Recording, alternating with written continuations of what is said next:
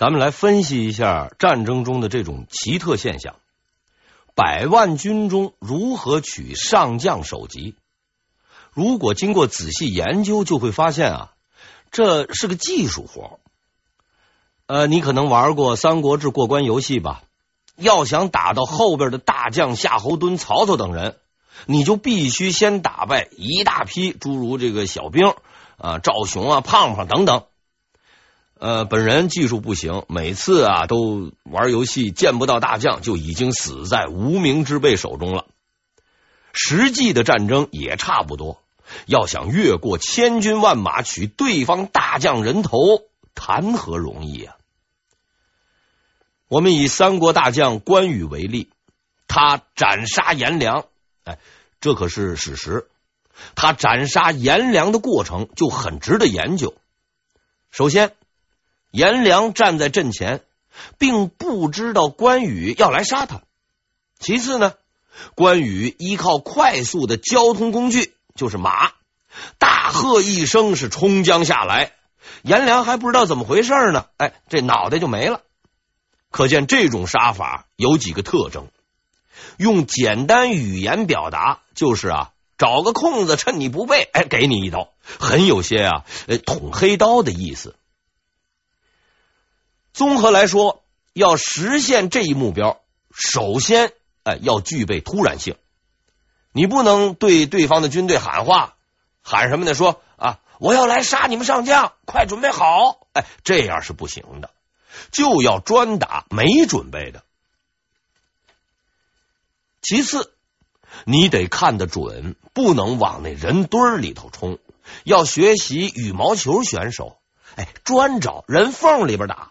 也就是所谓的结合部，比如我们今天的黄金周旅游点，您呐千万啊，哎，不能往这样的地方冲，那样的话呢，您不被打死，嘿，也会被挤死。最后，你要速度够快，要有先进的交通工具，快马快船。此外呢，还要使用一定的配音，比如啊，大喝一声“带”。来迷惑对方，让对方啊丈二金刚摸不着头脑，然后哎再来一刀，人头就没了。张定边就是具备这样条件的人，他呀深知兵法，能掌握时间和机会，所以呢可以给朱元璋猛烈的打击，而丁普郎却只是匹夫而已。他是左冲右杀，不但没有办法接近陈友谅，自己还被团团的围住，最后是性命不保。不过呀，也算是相当悲壮了。明史记载，他身受重伤，头已经掉了，人还拿着兵器啊，稳稳站立。陈友谅的士兵以为是天神下凡，但我看到的其他史料上记载啊。他呢是在被包围后不愿做俘虏自杀的。按说自杀不会如此生猛，连自己的头都能砍掉，不太合理，也算留存一个疑点吧。无论如何，丁普郎这个人是个够义气的人，他没有和兄弟同死，却也求仁得仁，死得其所了。丁普郎的冲锋给了朱元璋支持下去的勇气。让他们等到了下午那个决定胜负的时刻，在不断的败退中，朱元璋意识到这样下去就会全军覆没。此时，他的部将郭兴向他建议说：“现在敌情严重，并非士兵们不卖力呀，实在是没有办法。敌人的船只太大。”我们没法打败他们，咱们只能用火攻。朱元璋深以为然，他立即就布置，派七条船装上火药，并用这个稻草人穿上盔甲，摆出动作，伪装迷惑敌人，同时组织敢死队操控船只。这一切都布置好了，却没有办法施行。因为什么呀？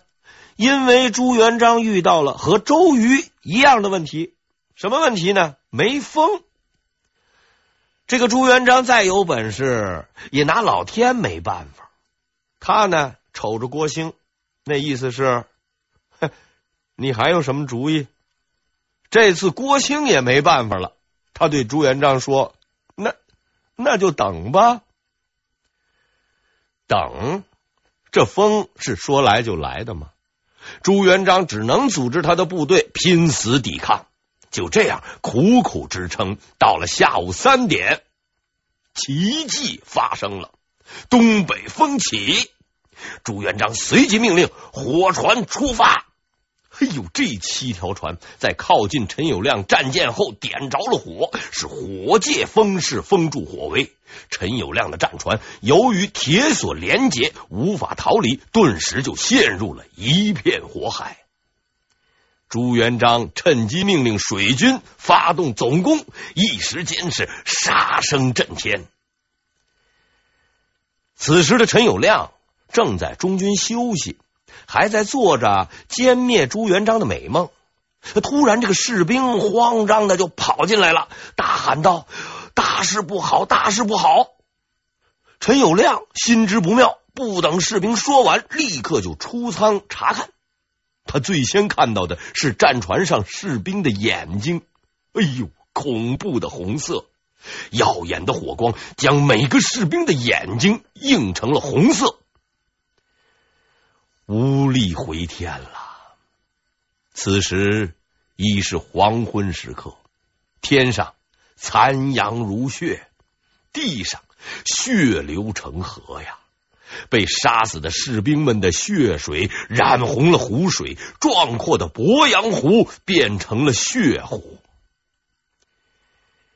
晴日浮光跃金，舟发鸟翔，雨时云水茫茫，风急浪高。这是平日鄱阳湖的美丽景色。而此时的鄱阳湖却是喊杀声一片，火光映天，血水横流。陈友谅的数十条战船全都被烧毁了，船只是火光冲天，不时传出被烧死和杀死士兵的惨叫声。陈友谅明白，他完了。烈火出张照云海，赤壁楼船一扫空。陈友谅是真的一败涂地了。他收拾了自己的军队，原先的舰队如今只剩下了一半，只得退守鄱阳湖西岸的赭溪。陈友谅在西岸又与朱元璋大战三十多天。他的士兵是不断的减少，将领们也不再为他效忠。八月二十六日，他终于做出了决定。什么决定呢？逃跑。他选择的突破口是湖口，拼死作战，损失惨重，才勉强打开虎口通道。朱元璋被陈友谅敲打欺负了多年呢，对他。早已是深恶痛绝，哎，必欲之于死地而后快，率领着十余万大军就追过来了。陈友谅闻讯，亲自出来站在船头指挥作战。也就在这个时候，一支冷箭射来，穿透了他的头颅，一切就此结束了。历时三十六天的鄱阳湖之战。以朱元璋的全面胜利、陈友谅的全面失败而告终。这一战奠定了朱元璋问鼎天下的基础。鄱阳湖之战也作为中国历史上最著名的战役之一而载入史册。对于朱元璋的胜利，当地的老百姓也有自己的一套解释。由于决战的地点在康山。老百姓认为啊，这陈友谅失败的根本原因呢，在于地点选的不好。哎，朱建康，哎，朱建康喜洋洋，所以陈友谅才失败。如果陈友谅地下有知，只怕会把他给气活过来。现在我们回头来看看陈友谅的一生，给他一个公正的评价。毫无疑问，陈友谅是一个传统意义上的坏人，但在那个乱世里，他的行为法则却是当时通用的选择。如果要生存下去，这似乎呢又是必然的路径。他的错误在于将这种法则发展到了极致，直到走火入魔的地步。迷信暴力，不讲基本的信义，使他丧失了人心。但他又是一个真正的枭雄，他坏事做尽，却又敢做敢当，具有极强的军事和政治才能。反抗元朝统治，能够自始至终，从来没有向元朝妥协，坚持到了最后。从这个角度来看呢，陈友谅也是条好汉。可惜呀，在这个乱世里，他只是个枭雄，真正的英雄是朱元璋。此时的朱元璋已经不再是那个贫农乞丐。他已经成为了地主了。那么他是怎样变成地主的呢？这其中啊，牵涉到一个封建社会的历史规律问题，我们啊有必要在这儿探讨一下。我也希望在轻松之中将明朝的事情和一些制度规律，哎，讲述给大家。所以这些啊有一定深度的问题，我们呢也要探讨。这样才能对明朝有一个理性和规律性的认识。这样的讨论，呃，之后啊，可能还会有一些。在封建社会中啊，农民起义成功后，那些以平分土地为目标的农民领袖都变成了大地主。几千年来，历史无非是姓刘的地主赶走了姓项的地主，姓李的地主呢，取代了姓杨的地主，哎，从无例外。这呀，似乎是个魔咒。要解释这个问题，完全可以写一篇论文啊。这个论文的名字呢，应当是《论农民起义后土地生产关系的变更与土地契约从属的再分割》啊。当然了，这样的文章大家有无兴趣看，那是要打个问号的。所以呢，我会用另一种方式来解释，比如。一个农民领袖张三起义后呢，召集了三万人，占据了一块地盘。他有一件事情是必须要做的，什么事情呢？就是吃饭。因为农民起义军也是军队，也是人呢，啊，是人那就要吃饭呢。怎么养活这三万人呢？这个时候啊，张三最直接的解决方法应该是去抢地主家的粮食。但是问题在于啊，地主家也不是银行的提款机啊，想取多少就有多少，把地主抢光了，吃什么呢？地主家也没余粮啊。这个时候啊，张三手中有的只是土地，他就必须召集农民，将地分给他们，然后向他们收租。于是，农民领袖张三就变成了地主张三。封建社会的中国不存在其他的选择啊，不是做农民就是做地主。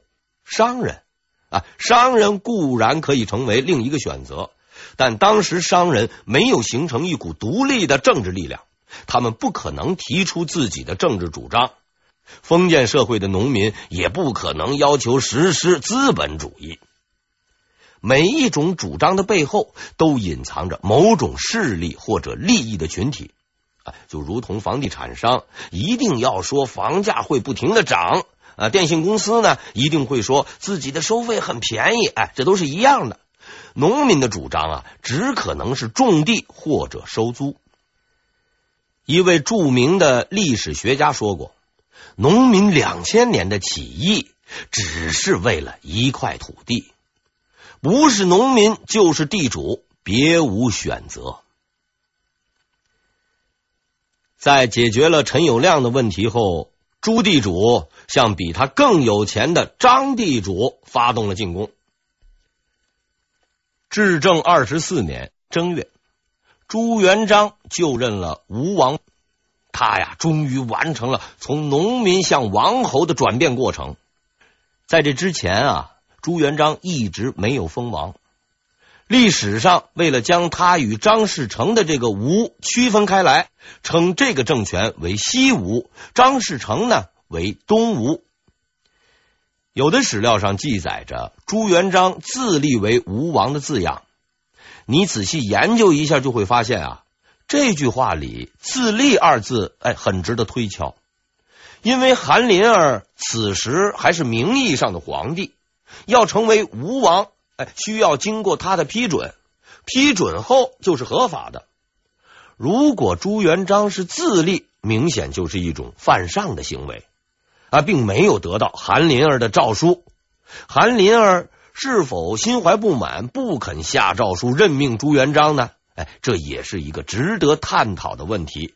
不过我们在这儿啊，就不纠缠、不啰嗦了。至正二十五年，朱元璋在经过了周密的准备以后，发兵进攻东吴。八月出兵，不到半年，便夺下了江苏一带的大片地区，如这个徐州、盐城、泰州等等吧，甚至还包括张士诚原先的根据地高邮。眼看朱元璋就要踢开他前进路上最后一块拦路石，与元朝政府决战，此时一个意想不到的消息让他惊呆了。原来，正在他征战江苏的时候，密探过来告诉他，他的亲侄子战功卓著的朱文正已经勾结了张士诚，准备出兵讨伐他。朱元璋之前呢，也曾被人背叛过。朱文正的叛变，却让他真正陷入了痛苦中啊！连自己最信任的亲侄子、得力大将都要背叛自己，这到底是为了什么呢？其实这个原因很简单，只是为了官位。朱元璋打败陈友谅以后，是论功行赏。由于朱文正是他的侄子，立功最大，所以呀，他先问朱文正：“哎，有什么要求？要封什么官？”朱文正呢，哎，颇有些大将风度，对朱元璋说：“咱俩是亲戚啊，你先封别人吧，我对这些没什么兴趣。”哎，朱元璋一听是大喜过望啊。觉得自己的这个侄子呀，真是个人才啊，识大体、顾大局，于是就把好的位置分给了别人，仍旧让朱文正来守江西。可是他哪里知道啊？朱文正是跟他客气客气的，就好像是那个拍卖行里的叫价，他是等着朱元璋啊来提高价钱，你来我往的，哎，走那么几个回合。没有想到朱元璋啊，哎，居然不抬价，直接就敲了榔头了，成交。那朱文正不满了，守洪都是我功劳最大，论功行赏却没有我，他怎么想也想不通，整日是借酒浇愁，还公然出外强抢民女，卖官赚钱，但这仍然不能让他达到心理平衡。每当看到别人在应天这些富庶的地方耀武扬威，而自己只能守着江西，都会从心底涌出对朱元璋的不满。当这种不满达到顶点，他就必然走向极端。就在他紧锣密鼓的准备叛变的时候，朱元璋知道了这个消息。知道这个消息以后啊，朱元璋丢下了手中的工作，亲自来到了洪都。他呢要清理门户。朱文正和朱元璋的见面很有戏剧性。看到朱元璋时啊，朱文正懵了，朱元璋却一点也不懵。他充分表现了自己质朴的本质，没有讲诸如啊，今天天气怎么样啊？哎呦，你好像长胖了之类的，像这样的寒暄话，哎，一点也不玩虚的，直接用鞭子去抽朱文正，一边打一边还说：“小子，你想干什么？”朱元璋本来是想处死朱文正，但由于马皇后的劝阻，他没有这么做，而是将他关了起来。客观的讲，朱元璋对朱文正还是不错的。他在之后的洪武三年（一三七零年），封朱文正年仅八岁的儿子为王，封地为桂林。无论怎么说吧，错误在朱文正的一边。这个战功卓著、颇具天才的将领，就这么着结束了他的光辉一生，最后啊，在囚禁中死去的。那么，朱文正的悲剧源自于他的性格。他性格乖张，心胸狭窄，品行不佳。即使不坏在这件事上，总有一天啊，也会因为其他的事情惹祸。从这个角度来看，他的悲剧是注定的。性格决定命运吧。这件事情给朱元璋造成了极大的心理阴影，他从此不敢信任任何人。连自己最放心、最得力的侄子都背叛自己，还有何人可以相信？解决了这件事情以后，朱元璋接着对付他的老对头张士诚。张士诚已经被赶出了长江以北，缩在江杭一带，也就是今天的苏州和杭州。他似乎还不明白自己的处境。张士诚呢，还想占据所谓的江南半壁，当他的副地主。可是朱地主用行动告诉了他，天下只能有一个最大的地主，而这个人绝对不会是你张士诚。至正二十六年（一三六六年），朱元璋率领他的全部精英，以徐达、常遇春为主帅，讨伐张士诚。